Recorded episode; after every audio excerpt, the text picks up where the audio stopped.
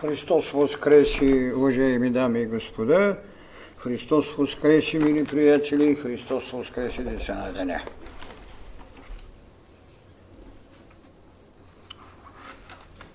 Има една неоспорна тайна, чието дреха безспорно човекът, Бог в развитие, можа да свали от стихиите, за да ги овладява, за да си позволи дързостта да прави измерение с тях, защото онова, което ги правише по-властни от човека, беше идеята за безсмъртието. Безсмъртието, което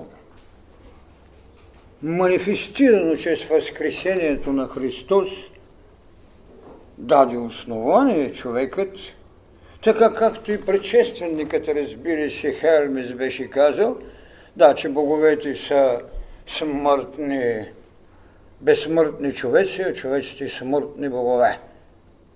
С тази твоя фраза той предостави на човека една възможност битка за безсмъртието. Тези стихийни богове, които бяха безсмъртни човеци, имаха основание да се осъществяват в това, което наричаме живот на Олимп или по-скоро небето. Но те имаха и своите реални пътища тук. Те имаха своите реални дела тук, на земята.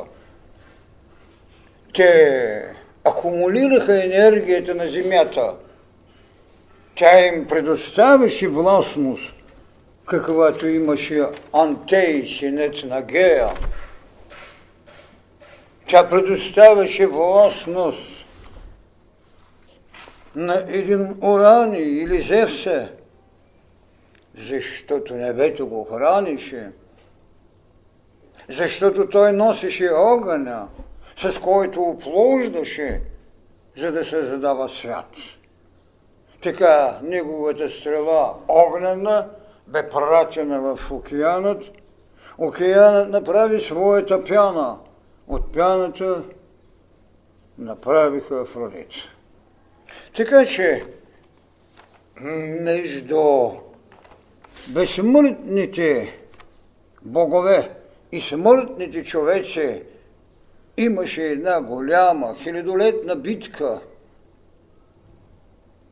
И тя се осъзнаваше от това, което се нарича човек в своята еволюция, в идеята да бъде смъртен Бог, с който трябваше да завива и безсмъртие.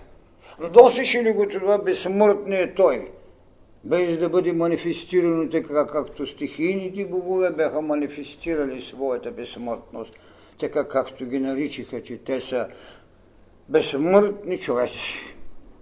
Да, носеше го още в така наречената идея на сътворението.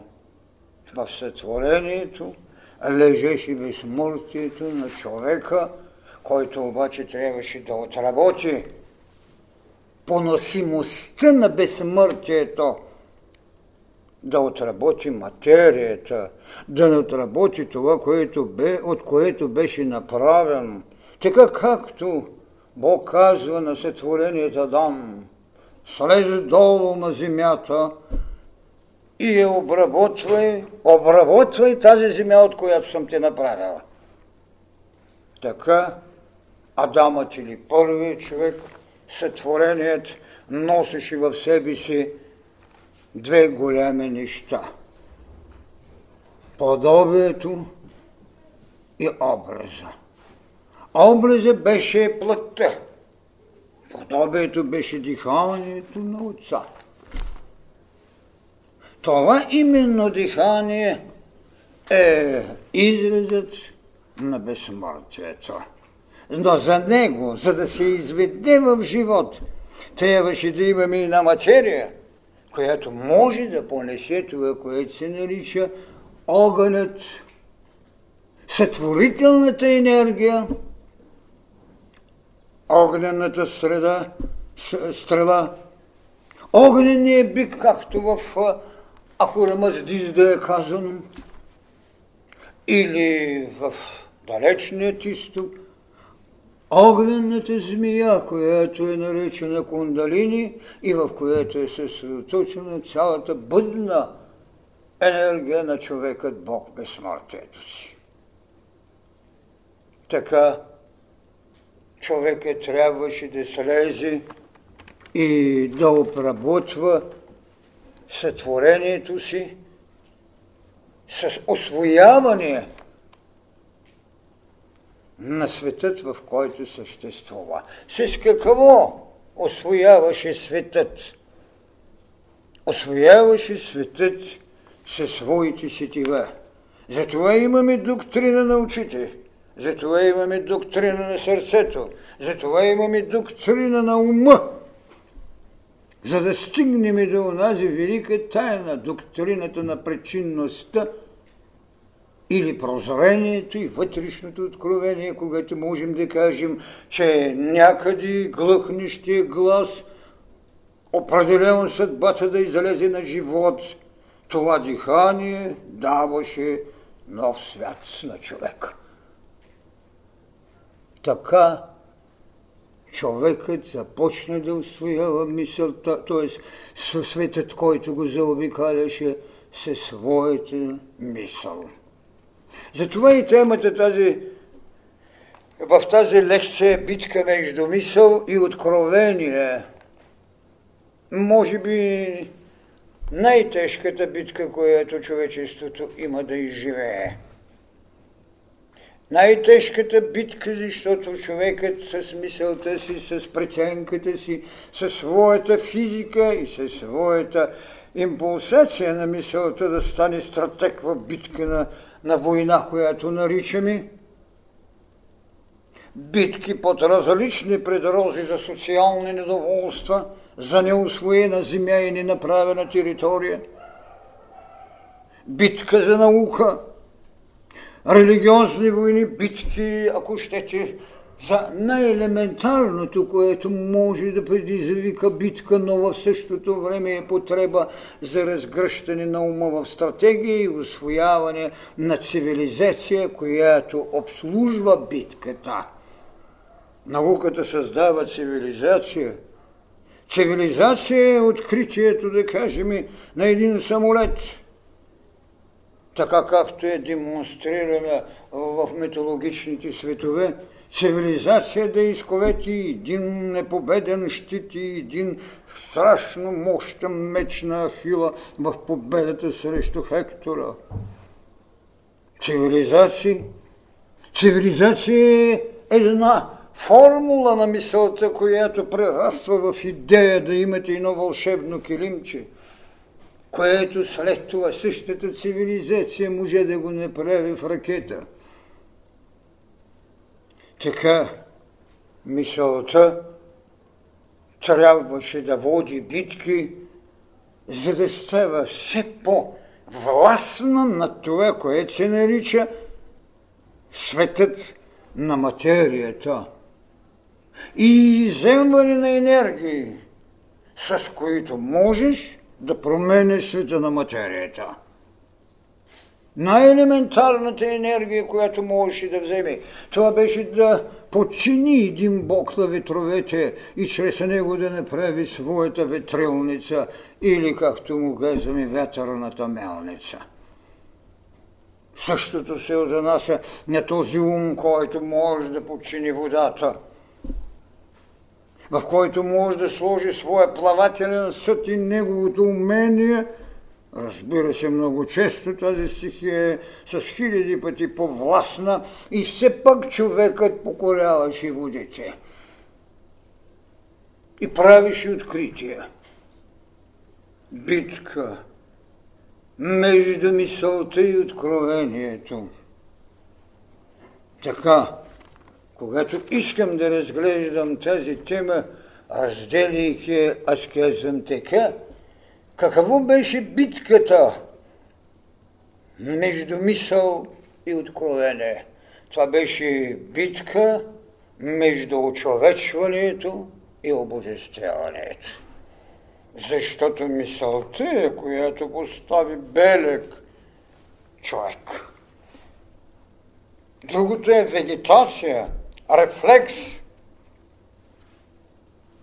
реакция, с която може да освоите света, но не можете да го овладявате.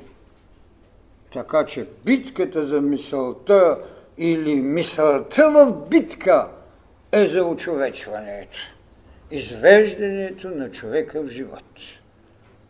Докато битката на откровението е битка за обожествяване.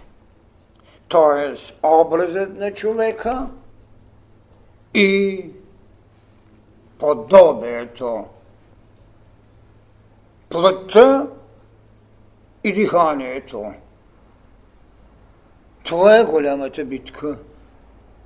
Вложеното божество чакаше и още изначалните стихове на Библията е казано, че Адам се пита, къде си Адаме? Макар, че там е казано, че Бог го пита. Този, който в Адам пита, това е вложения Бог, който чака своето извеждане. Но Адам трябваше да направи от ума си власт, която прави човекът господар.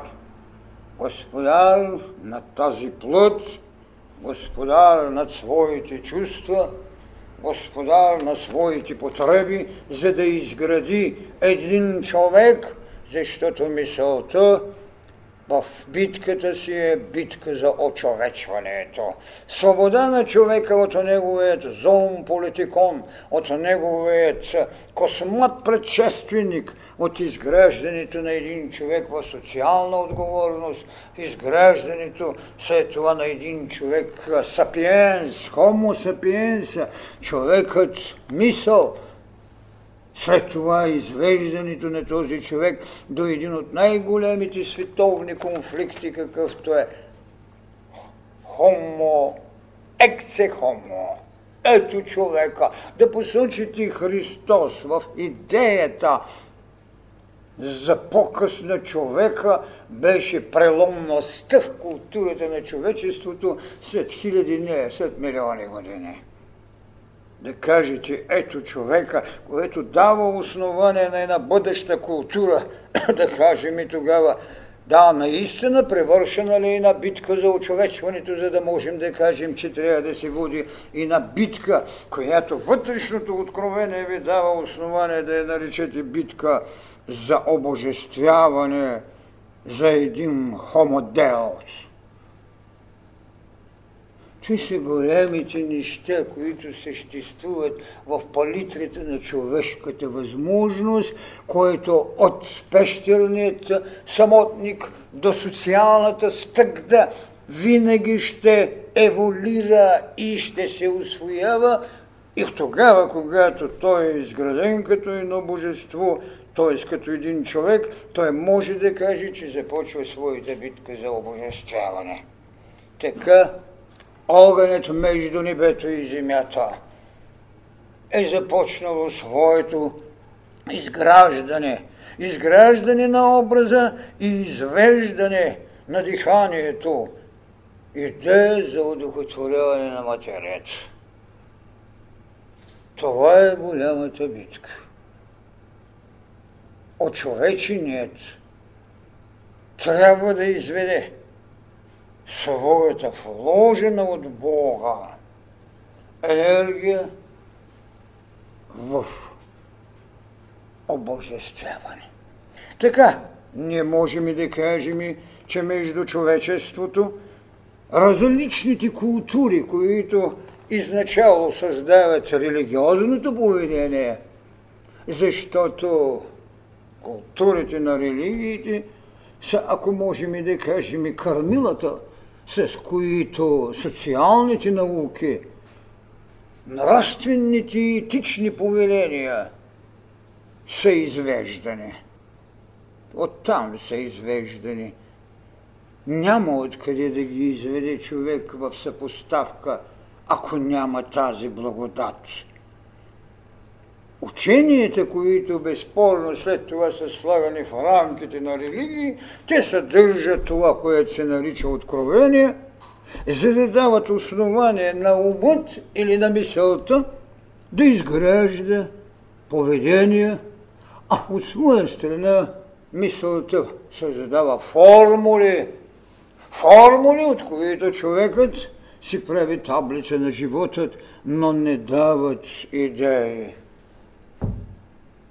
Идеята идва от един свят, когато лъч на откровението, или както ние обичаме да казваме, от интуитивните извори или от причинните светове, защото само причината създава идеи или идеята се служи с причина. Така че мисълта създава формули за съществувание, а откровението ви създава идеи, идеи за обожествяване, които ученията, които след това ги слагат в една усъкатена рамка, наречена религия. А едно учение не може да бъде само вероисповедно. Едно учение е универсално по същност. Защо? Защото човекът е клетка от универсалността.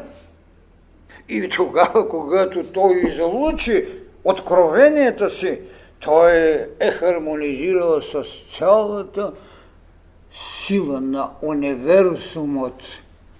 Той самият е универсален, защото като сътворена анатомия той е сложил в своето си изграждане десятки или хиляди божества, малки и голями, в своята плът. Човекът е най-населеното същество с богове. Странното е, че в своите етапи на развитие той ще даде понякога пълна гласност на своето божество Еол или на своят бог Венерен. Суетата на един Аполон ще го овладява. Откъде да му дойдат иначе?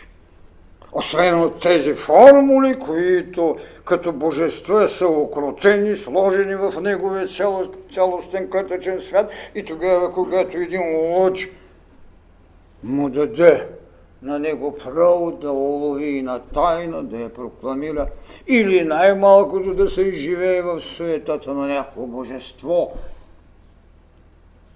Така човекът е най-богатия от богове, и в същото време, докато ни ги подчини и докато ни удохотвори, материята си е най-беден от Бог. Зато и мисълта води битка, и то голяма битка, за очовечване и срещу това, което не бива, когато не си пригоден да понесеш. Идеята за огненната власт и сила на Бога – е предупреждение във всички религии и във всички окултни школи е казана тази тайна. Там, когато получите своето посвещение, първата тайна, която научавате, това е да не злоупотребите с овладяната у вас енергия на Божество, което и да е. Защото това е вече нарушение на големия закон на еволюцията. А еволюцията е една мирова енергия, която ви извежда до възможността от реката да станете макар и капка в океана на мировостта. Еволюцията. Тя винаги ще има закони, тя винаги ще има принципи, в източната религия това е принципа на прераждането, това е принципа на възмезността, която те наричат карма, а разбира се, под възмезност и карма не трябва да се разбира само наказание. Тук е и трагедията на някои религии, които повече за наказанието са отделили место, за да внушат покорност, вместо да дадат приоритет на будността, в освояване на света с добродетелта. Това е може би, което ми не кара в списанието да пише няма зло, има не еволюирало добро. Но бъдността на човечеството е тази. Свобода от това, което ви спира еволюцията. Тя може да спре само тогава, когато човекът вече, както казваме, е един осъществен Бог. А той сега, след толкова много битки за очовечване, можем да наречем и казвам, че той е само един Бог в еволюция. Или един зрим теогон, когато изхождам от доктрината, която митологиите са оставили. Този, този зрим, но не овладян, ви дава основание да водите битка за безсмъртието, което е основният белег на боговете. Даде ли го някой? Безспорно. Христос. Христос предостави на човечеството най-безспорната тайна, че човекът е един Бог във възможностите си. Защото Той не направи личното възкресение, както го направи Озерис, както го направи Дионис той направи мировото възкресение като тенденция да удохотворите материята си и да можете с нея да владеете. Чрез духът си да владеете материята. А възкресението е една идея за надгробна или съдгробна властност. Когато след гроба може да бъдете властници, вие може да знаете, че никога нито светът може да ви забрави, нито вашата възможност може да ви лиши от пълнотата на живота да се осъществявате като божества. Никой не може да ви лиши. Тази победност на гробницата, която имаме, на този лабиринт, който носим и в който сме сложили своя дедол – който може да измисли срещу ключа на заключеника криле. Криле. А имате свободно небе още. Ако имате покорна земя и сте под нейния ключ, имате непокорно небе. Това е идеята за крилата и това е идеята за свободата. Ако така може човек да се схване, тогава той безспорно се изживява в освояване на това, което наричам именно откровението. Христос направи проблемът за смъртния човек проблем за битката на безсмъртният. С това, това, което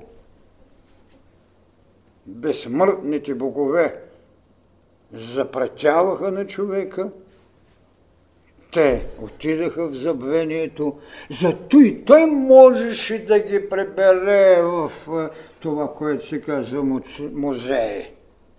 Нито правдата, нито други някои религии можеха да приберат в музейни ценности богове. Христос със своята идея, че човекът е безсмъртен, защото след възкресението той рече смърт, къде е твоето жило? Това е голямата победа.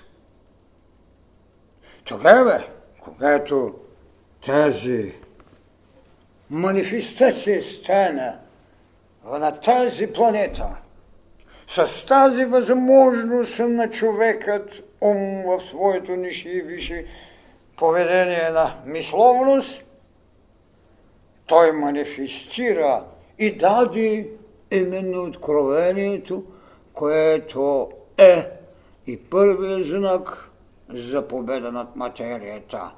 С какво? Със своя символ, кръста. Кръста на Голгота е битка между дух и материя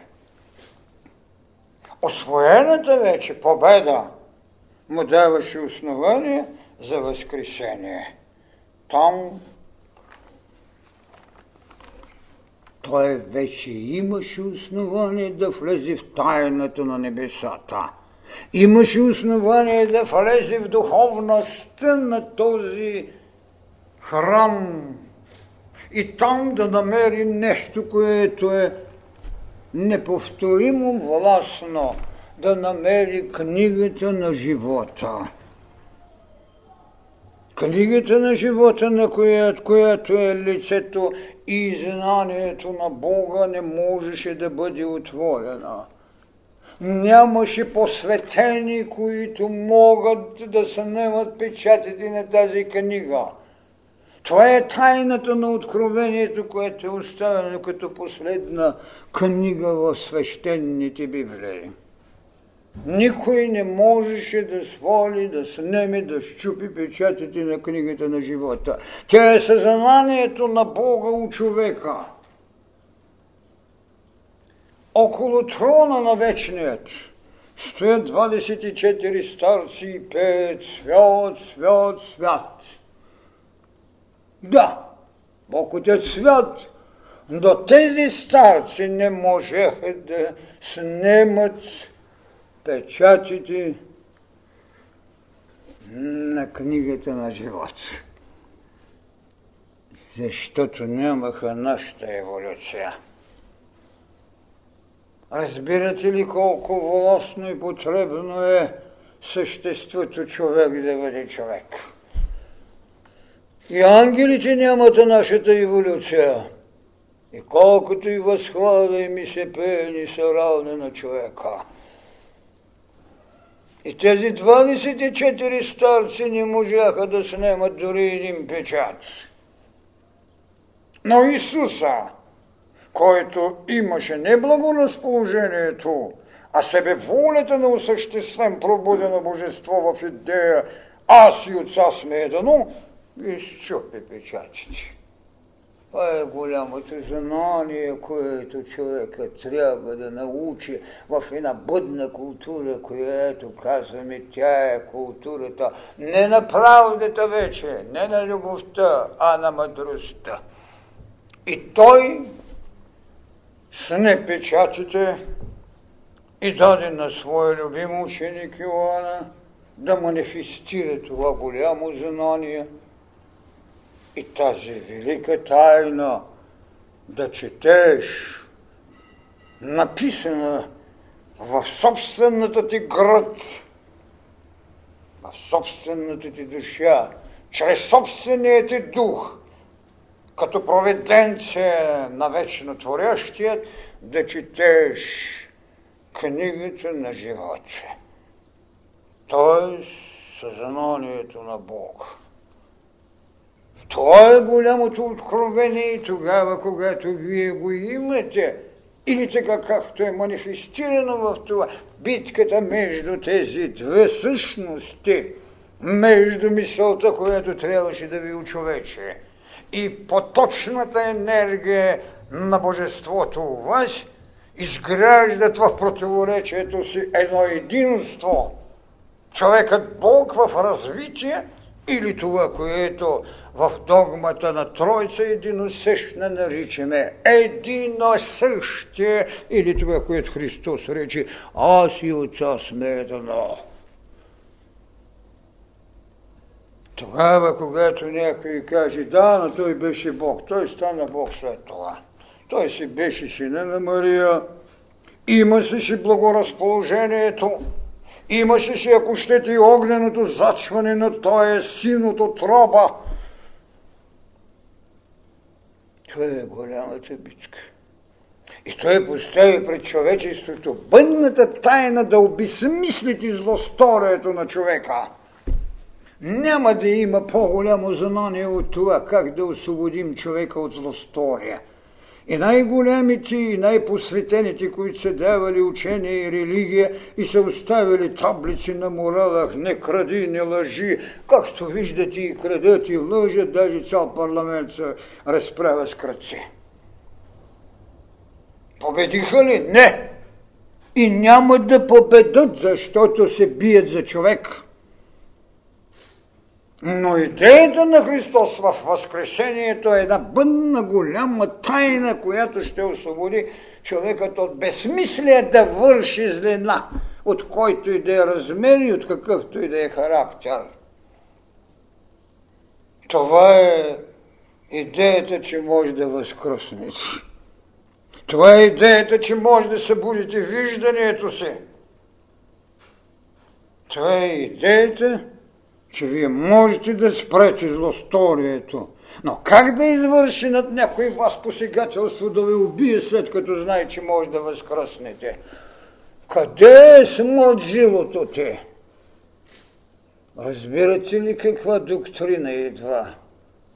Как ще се освободим от злосторствата като идеи, приложени възможности на злосторието, само с тази будност, с тази нова доктрина, с тази овладяна материя, да може да възкръсвате, тогава безсмислието на злосторника само ще го спре.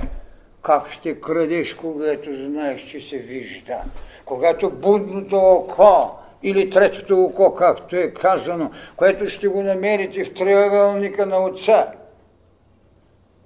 Да, в този триъгълник ние сложихме змията като идея или като символ на мъдростта. Съществува едно око, което вижда всичко, съзнанието, вездезнанието, както казвано и виждането. Как? Как да краде след като може да знае, че вие виждате и знаете? Това е, разбира се, това няма да стане утре. Веднъж ме попитаха, след 10 години ще стане. За 10 години човек един чив цървуля не може да изнесе, не може да износи. Камо ли да стане доктрината живот и път. На християнство бяха нужни три столетия – на будизма бяха нужни три столетия. Идеята е, когато тя почва да си завоюва терен в душевността, в мисълта, в провиденциалността на човека в бъдещето. Тя трябва да съществува. Защото когато отидете да косите трева, вие сте убедени, че тя съществува, само чака пролет. Човек не отива на пясък да коси. Това е голямата идея на откровението, което създаде предпоставки в поведението и бъдещата проведенция. Така, историята ще утвърждава тези големи тайни. Така ние ще срещнем човекът Бог с Бог човек. Така ще се води тази голяма битка, за която в Откровението е казано Аз творя ново небе и нова земя. Не ново небе вън от нас и не нова земя вън от нас, вътре у нас. Нова плод. Имаме ли такъв знак? Безспорно, в Евангелието на Иоанна още в първата глава е казано, че Логосът, т.е. Христос като духовна властност, е станал плод. Словото стана плод. Ето е манифестация на реалностите. И така, има достатъчно много примери в социално-гражданската история – и в религиозната, където са посочени тези пътища, по които човекът градира своята възможност на посвещение. Дори преди хиляди години е имало специални школи, в които човекът се обучава, така наречените и създадени окултни учения, които миналия век беха разсъблечени, но е имало. Там някъде има символи, в които се говори за жезъла или кадоцея на Хермес, който го дава на Изида, та така, когато докосне ковчега на своя брат и съпруг да възкръсне. Значи енергията е, която дава обрати. Но от времето на Христос, когато манифестира публичното възкрешение, когато изведи човечеството от това, което се наричаше Адисът и това, което се наричаше преизподня, изведе ги в нещо, което за първи път човечеството прие с отешна възможност за своята еволюционност. Царство небесне. Една идея за Царство небесне е една култура. Култура, която, за съжаление, много малко познават. Култура за Царството небесни. И точно тук понякога е моето смущение, когато в социалната реалност, в гражданската история се пеят възхвали на Ренесанса, който, продължавайки старата култура, иска да говори за нови ценности. Какъвто е случай, например, с божествената комедия на Данте. Там са измислени девет кръга, и то на ада, които са натъпкани от цялото човечество. И ако това е проницание, пази Божия света. И това се пее като възхвала на прогреса. Какво безумие! Съвсем смело го казвам. Културата на човечеството в дадени моменти е просто обезумяване на адови тезнения и сатанински походи.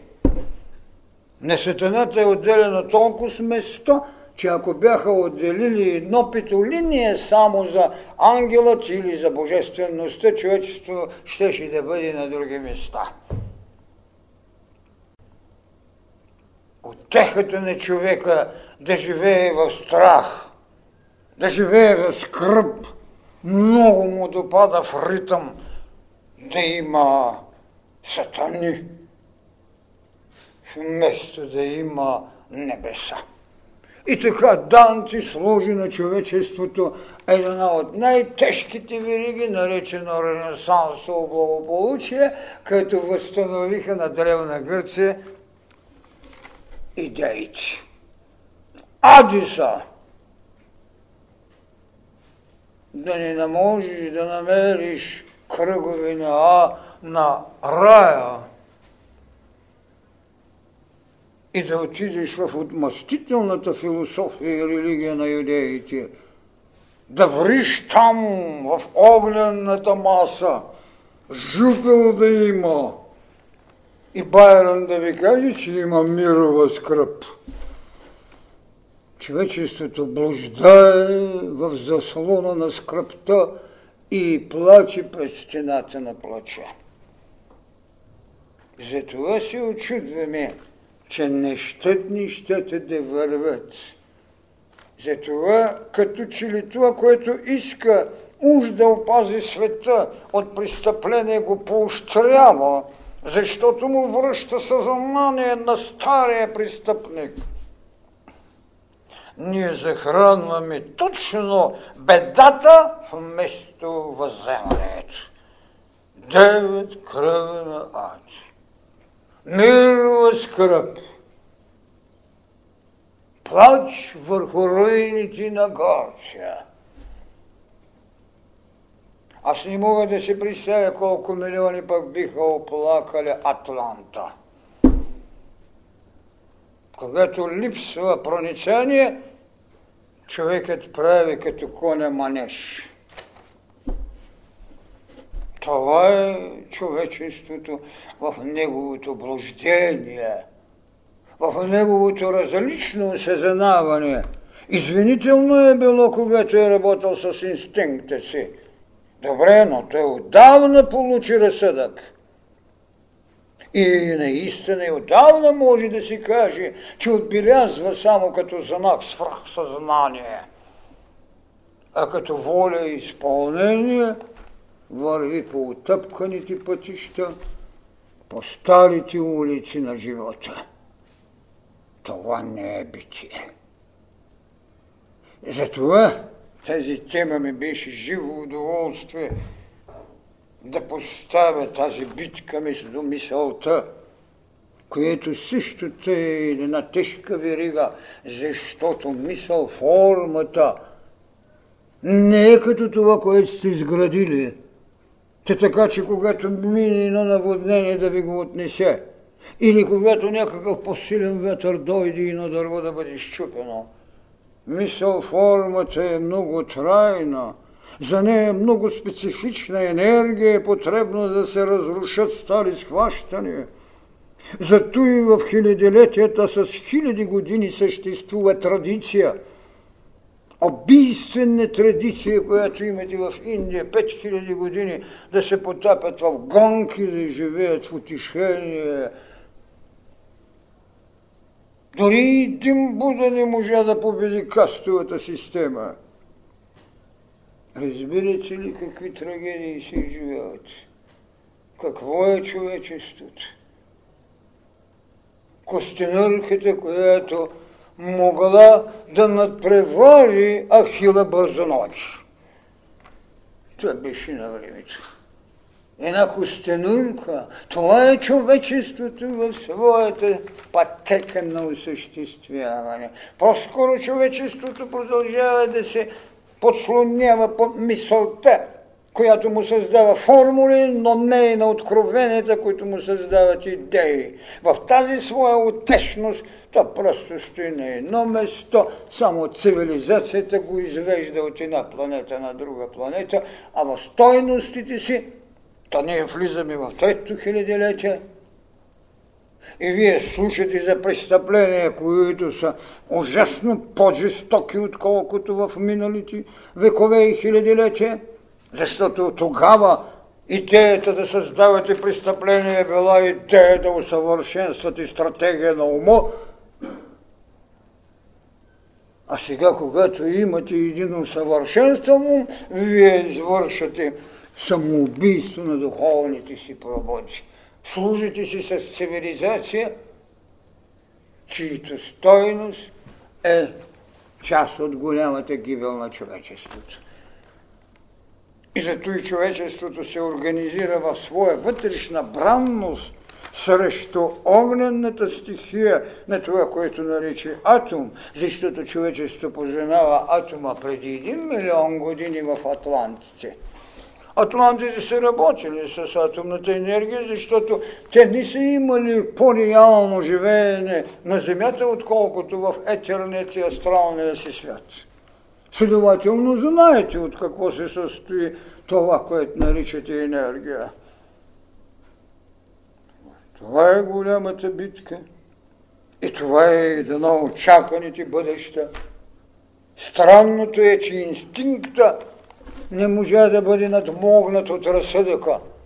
А разсъдъкът си остана паячната пажина, т.е.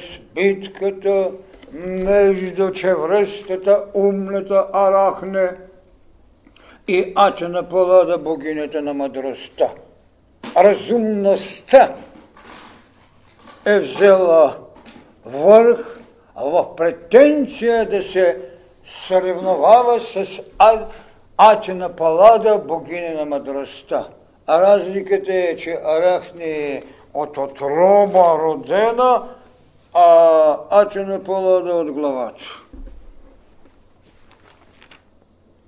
Така че победата безспорно ще бъде на мъдростта. И тогава Атена Палада преобразява хубавата арахне в пая и за това често си служа, че паяжината на паяк. Така, ние можем да говорим за известни еволюции, които наричаме закони на живота. Не можем да говорим за числа, които са влезли в идеята за определението на Вселената. От тук голямите посветените са създавали култури. И ние можем да говорим за единство тогава, когато можем да уловим, уловим универсумът, защото той е единство и единството е само при Отца. А когато Той ражда света, Той го ражда в Неговото многообразие, за да го види върнато в собствената си същност, като съсътворител.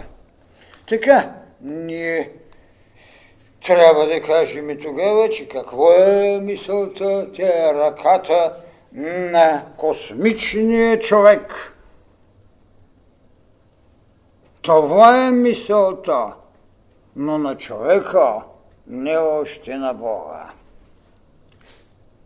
А ние говорим за това, че космосът е единството на Бога. Но докато той се осъществява в мисъл, т.е. очовечва се, то това, тя, мисълта ще бъде ръката, която може да взима от космоса. Така, тогава ние можем и да говорим и с какви знания човека трябва да освоява света. Както казах, умът или мисълта създава формули. Онова, което дава първите знаци, на които можем да чакаме изкласът на божествеността, това е интуицията, която ви създава виждане за света. Тя е част от предсетата. Онова обаче, което може да ви даде откровенията, това е вече планетната цялост и вашата божественост. Така човекът се изгражда в иерархия на освояването на планетата и освояването на себе си. Ако човек не може да победи себе си, нямаше да има надпис на Делфийския храм. Познай себе си и ще познаеш боговете и света. Колко верно са го казали. А ние се страхуваме да влезем в себе си и да се познаем, защото много хубаво изглеждаме на огледалото. Даже когато ни изглеждаме хубаво на огледалото, казваме, че огледалото е криво. Няма до сега криви огледала. Има криви мисли. Така ние ще трябва да познаем една от голямите роли на човекът. Това е, че той е издач на времето, а не времето над него. Тогава бихме разбрали в откровението, що значи белият кон прииждащите учители в битието на човечеството, за да направят това, което се казва и ново небе, и нова земя, да направят онова, което е тяхен белег. Верност и истина. За да можем да чакаме тогава осъществяване пътя, пътя на който Христос каза, аз съм пътят, истината и животът. Това е големия път. И без откровението той не би могъл да каже, че е истината и живота. Другото е улица, не е път. В улицата има развлечение и то понякога достатъчно много в изобилие развлечения, които ги гледам по някой път по телевизията и се очудя как може да съберете 50 хиляди зепащи и нито един не се е задавал от някоя муха на безсмислието си до сега. Това е ужасът. Но така е. Заедно с онези, които кръщат, те пък викат. Така човечеството се самоунищожава, за да може да се изживее в неконтролирания огън. Това е огънят, неконтролиран, неовладян за голямата битка огън небесен и огън земен. Затова, когато разглеждам този огън, понякога казвам той. Да, има огън магически. Огън, който още продължават някои да правят гонени на зли духове. Даже има Василеви молитви в нашата църква, там някой да ви изпее и да ви направи една кадилница, да ви махнат злите духове. Трагично на факт. В древността го има, девачеството още го има. Те трябва да дойдат до огнеността на своята корпусност.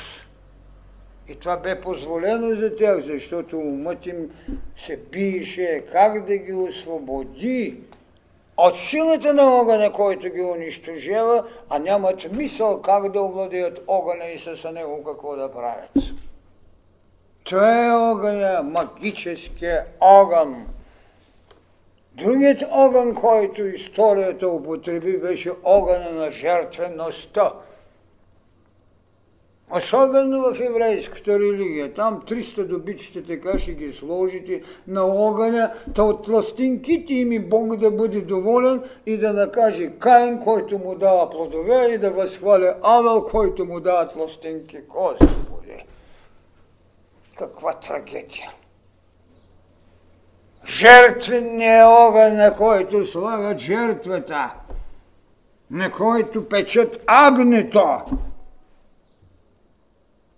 а до сега няма нарисувана нито една тайна вечера, на която Христос и апостолите му да идат агне. Но наш ще едат агне. Така е. И третият огън, това е домашният огън. Огънът на отробата, което ще ражда. Огънът на домашното огънище, което ще бъде чест си път огъня на весталките, свещения огън на непорочността. Огън, който, ако нарушите, ви наказва с закопаване в зимата. Само пръста гаси. Само тяло изземва огъня. Това е огъня домашния огън или до огъна на висталките. Така човечеството е уверижено в различни правила, с които освоява живот. Въпреки всичко, аз говоря с доктрината на мъдростта, че човечеството е, или по-скоро Христос е едно живено човечество защото Христос е предпоставката на бъдещето. Христос е възкрешението, което ви води до освоена надгробна властност. Христос е тайната на живота, защото възкрешението ви поставя в Троицата единосъщна. Ние имаме Троици в Древна Гърция боговете в Египет, в Индия. Там и Брахма, и Шива, и другите прати на троица, но те е троица на личности. Само християнството може да направи, защото това е възможността на единството. Троица единно.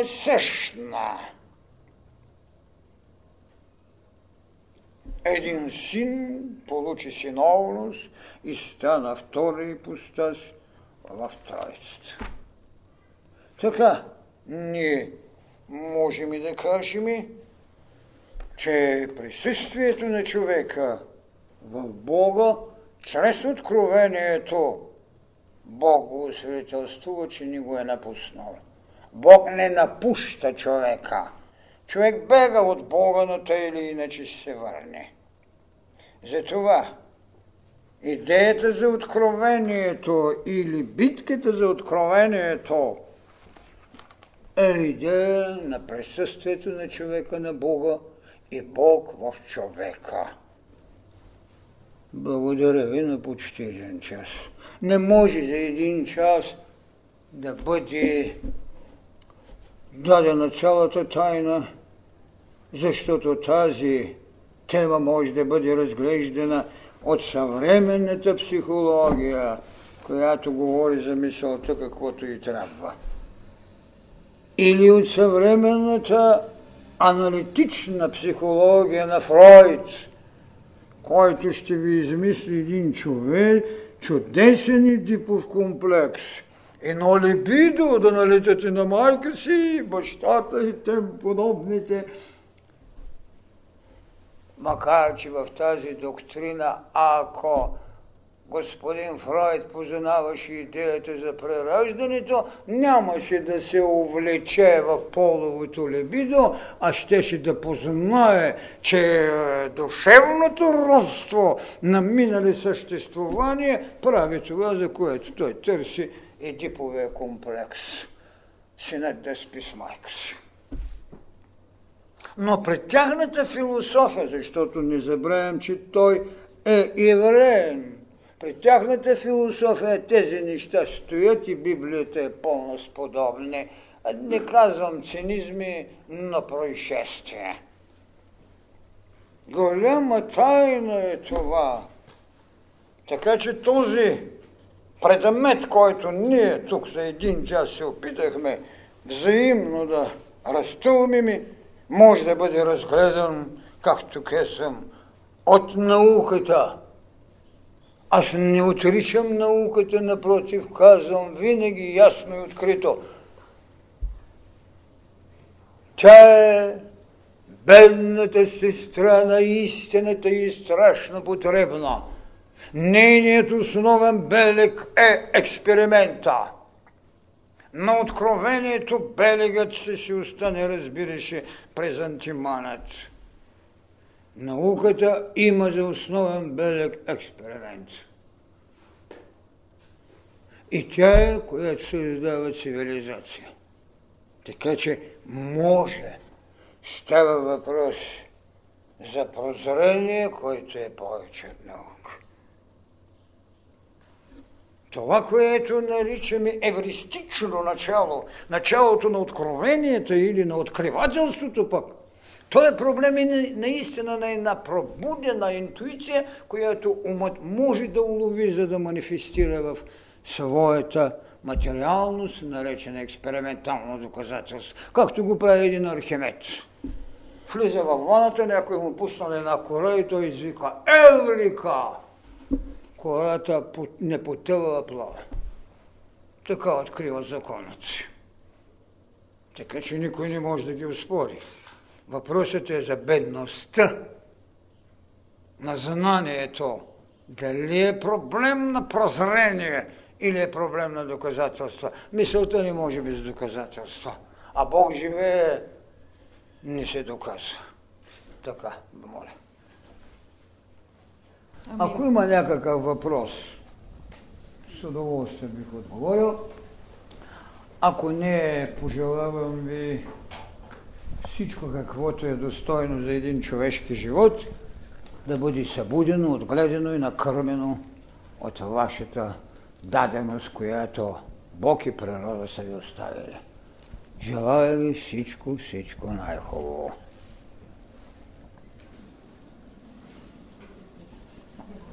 Може ли искам да задам един въпрос? Въпрос?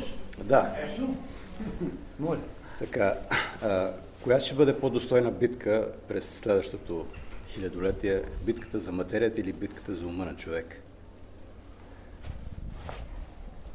Казал съм, че битката между дух и материя е извършена на Голгота от кръста на Христос. Следователно, битката за материята е била започната.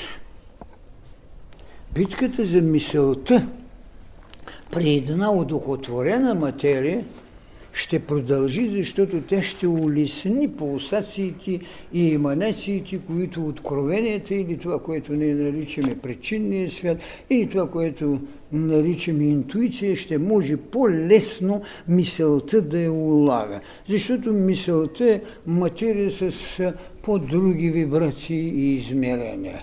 Ако ние говорим за триизмерен свят – Отдавна физиката говори за четириизмерен, говори другите науки в лицето на древността говорят за пет измерен свят и така нататък. Така че битката за мисълта ще продължава малко по-дълго, отколкото битката за удохотворяването на материята. Щом се осъществява духотворяването, мисълта ще може в много по-голяма ширност да прави достояние по така неща на откровението, които наричаме. Защото човекът да се осъзнае с това, което казва доктрината път на мъдростта, като един Бог в развитие, но не е и овладян Бог, е много съществен.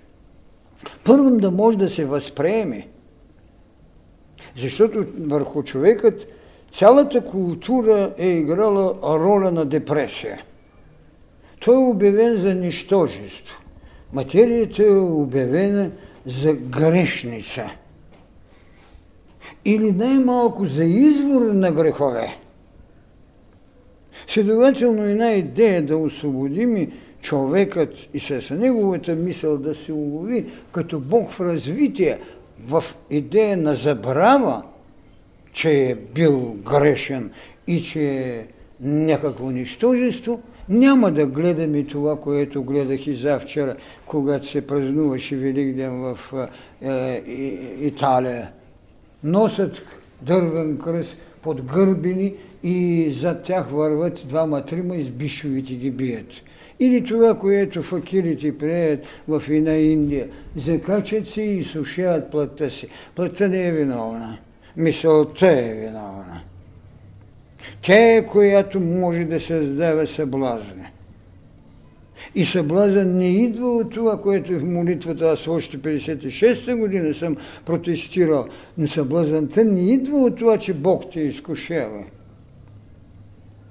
И тогава ние можем и да кажем съвсем така открито, наистина човекът може да започне да еволюира в тезата си за хомотеусът вместо хомо сапиенс. Битката за мисълта ще бъде по-дълга, защото тя е в едно поле – в 4 или 5 измерения, докато в триизмерността ние постепенно, както виждате вие, дори овладяваме мъртвата материя, правиме телевизор, правиме робот. Ние подчиняваме материята, но трудното е да подчиним и мисълта – защото този, който може да каже, че е починил мисълта си с това, което виждате, 5000 години правят упражнения, йоги и какви ли нищети гуровци. И точно от това правене нищо не направих. Битката за мисълта в повишето поле ще бъде много по-тежка. Когато овладеем мисълта, ценностите и стойности на аритметичността, ще направи това, което Христос направи с плътта. Ще нихилера. И ще може да я събира. За мен битката с мисълта, добре го поставихте въпроса, е радикалност в може би няколко хилядолетия. Защото о, ние имаме мисъл, която още пълзе не е, работи с нисият мисловен свят. Това, което наричаме ментални полета, са разделени на две. Една реакция, както го казах, тя създава формули за съществуване, но не създава идеи. А идеята е нещо, с което трябва. И възкресението е идея. Идея в края на краища на едно таинство, което пази памет за откровение. Това е възкресението, но то е идея а след това формула на осъществяването. Много ви благодаря за това нещо, защото е много важно. Трябва да разбере човечеството, че то не е водило битка. Битка за мисълта. То води битка за биологичния човек. За мен не е важно, че някой отрича субективността и обективността. Защото това, което трябва да ви кажа, върху тази материя, макар и в доктрината там се наричаше високо организирана, разбира се, няколко милиона години е работено върху материя, която може да стане мозъчна и ларинксова. Добре са го усетили древните посветени. Това е материя, която е работено милиони години да възприема. Тя не ражда, тя възприема. И тази чувствителност сега я намираме в телевизор и това. Създават един проводник, който е чувствителен и приема. Той не мисли. Това е радостното, за което много ви благодаря. Много хубаво поставихте този въпрос. Значи ли това, че съществува някакъв причинен свят, на който ние сме подчинени и не може да влияем по никакъв начин. Не е верно. Причинният свят, когато го овладееме, той е наш. Не ние сме негове. Сега обаче, когато човекът не е господар на причинността си, в никакъв случай не е предопределен. Аз отричам теорията за предопределението. Защото не е важно само идеята за прераждане, че ви дава възможности да не сте подвластни. Възможността постепенно да преливате и да променяте е ваше право. Второто нещо, в закона на еволюцията не може да бъде безпричинно подчинен само на кармата. Зато имаме карми, които са актуални. Карми, които са проточащи и карми, които просто дълго време стоят. Когато пригодността на човека е в състояние да понесе една тежка карма, но той е вече просветлен, той владее мисълта си и знае, че това зло не е чуждо че този пришелец на страдание не е никой друг, освен едно наше поведение. Защото мирово наказание няма. Мировото наказание е тогава, когато искате да съдите цялостни култури на планети. Значи, това, което става с нас е наше. Тогава причинният свят не господствува, просто не обслужва. За мен няма страдание и има развитие. Когато имате това страдание, т.е. това съзнание, тогава е най-тежкото страдание не може да ви смути, защото вие го знаете. Имам да правя една разплата. Голямата тайна е някъде другаде, което не смее да я каже. Това е когато съзнателно може на някого да причините болка, за да го освободите от неговия грях към вас. Не грях, айде да не употребявам тази дума, че не е обича. Неговата причинност за ваше страдание. Вие може си съзнателно да му причините страдание, за да го освободите, а не за отмъщение. Това е една много голяма идея и аз не смея да я казвам. Можете да си представите, че съзнателно му извършвате и на беда, с която го освобождавате – в това, което Той е свършил на вас. Не това, че вие страдате и искате отмъщение. Напротив, освобождавате не. Това е една голяма доктрина на едно бъдещо знание. Вие поемате да сте извършили уж някакво деяние, а в същност вие освобождавате него. Това е нещо, което, как да ви кажа, не като въображение ми стои, като реалност, но не мога да го кажа. Защото някой си позволява на някого пък се да го облегчава.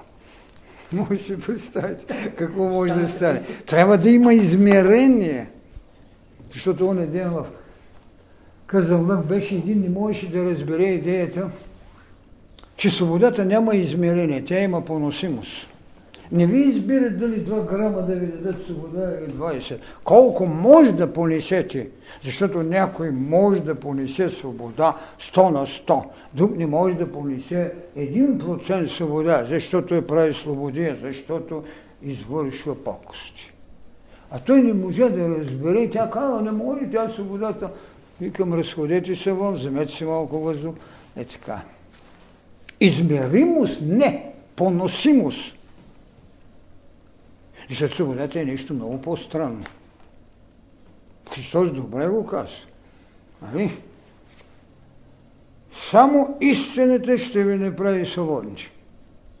А кога човек няма да лъжи? Когато знае да вижда всичко. Няма да лъжи.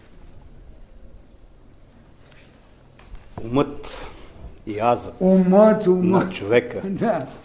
отделни същности ли са? Умът и адът. Азът, азът. А, Себето. отделни са. Отделни същности. Отделни И кой кого владее? Вижте, азът владее, защото азът е един гердан от много умове. Човекът или иначе, дали признава прераждане или наследство, може с 100 прадедовци да му нанижиш на гердана, пак е същото. Дали прераждане или пра-пра-пра баба му там се е нанизала в неговия гердан, то не може да няма и от нея. Това е естествено, че азец владее, защото той е една обособена знайност, която издава от време на време енергии на ума, изисква от ума Праща го на известни изпитания и така. Умът е негово дете. На азът. Така. Защо източните философи казват, че този свят се съдържа само в нашия ум и никъде другаде? Солепсизма на Древна Гърция беше измислил такава глупост. Има нещо друго, което съвършено ясно го казвам. Виж, Бог се осъществява чрез нас. Даже да съществува само в нашия ум, достатъчно е, че богатеем света на Бога. Така че тези господа солепсисти и тези философи могат да се поразходят. Не може да съществува само у нас. Защото все пак това, което казвам, само животът е непобедим. Ние минаваме ли през горниното на това, което се нарича смърт? Имаме ли изпитанията, които цялата космичност има? Имаме ли тези нейни чихания, с които един вулкан се прави? Имаме. И защо само в нашия ум не съществува? Това е отделен въпрос, може да кажеш, че не приемам Бог. Няма, Бог няма да се разсърчи. Това няма никакво значение. Не може да съществува само в нашия ум. Защото има една обективност, от която ти си валиден. Тя се нарича земно притегляне. Ай, да махнем от нашия ум. Или тя се нарича звездно небе, към което се устремихме, отидехме на Луната, разчетохме известни неща. Това, което като голема мисъл съм. Само човекът е свещен, институциите не. Те ще се отиват, но човекът не. Дали човекът в една бъдеща култура, след милиони или милиарди години, както брахмизма го казва, ще настъпи нощта на Брахма – какво е трябвало да осъществи, за да настъпи? Този брахма, така както говоря за човека, че е сбор от богове, този брахма е също сбор от човеци. Тъй или иначе, такава нощ ще настъпи. Но тайната е там, че в тази нощ е сложен чакан ден. И може да не е тая физиономия, за която сега в огледалата и колко е хубава само и така нататък. Това няма значение безспорността, че има живот като съзнание. Дубин казва, академика руски, мисля, че човешкото тяло, човешката биология е изградила най-съвършенното. Да, за един биолог това е така. Но, както виждате, налага се да правят трансплантации на сърца. И това се оказа, че няма и съвършеното. Науката е бедната сестра на истината. Обаче сестра. Аз ви благодаря, много ви благодаря, защото много хубави неща можеха така да бъдат забравени. Така. Така, мога да ви кажа, лека нощ, защото път ме чака, мили приятели. Така. Дълъг път.